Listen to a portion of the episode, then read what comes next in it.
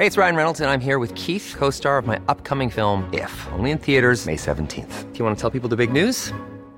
All right, I'll do it. Sign up now and you'll get unlimited for $15 a month in six months of Paramount Plus Essential Plan on us. Mintmobile.com slash switch. Upfront payment of $45 equivalent to $15 per month. Unlimited over 40 gigabytes per month. Face lower speeds. Videos at 480p. Active Mint customers by 531.24 get six months of Paramount Plus Essential Plan. Auto renews after six months. Offer ends May 31st, 2024. Separate Paramount Plus registration required. Terms and conditions apply if rated PG.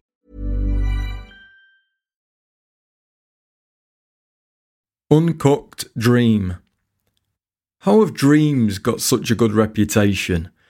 They need to be downgraded. In your dreams, mate.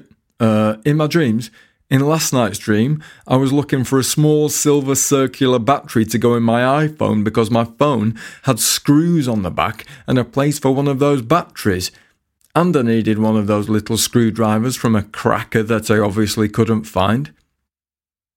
I'd love to go to sleep and think, Ooh, I wonder what delights are in store for me tonight. Instead, the world where my dreams take place is as flavourful as uncooked pasta. The sun, it's made from pasta. Pasta attempting to shine on pasta simply doesn't work. This is a golden yellow brown environment with a plastic bag for an ozone layer Fields of brittle spaghetti fail to sway. They stand rigid and stiff, unforgiving as beds of nails against the wind. Businessmen stand with farfalle bow ties beside their fusilli permed wives.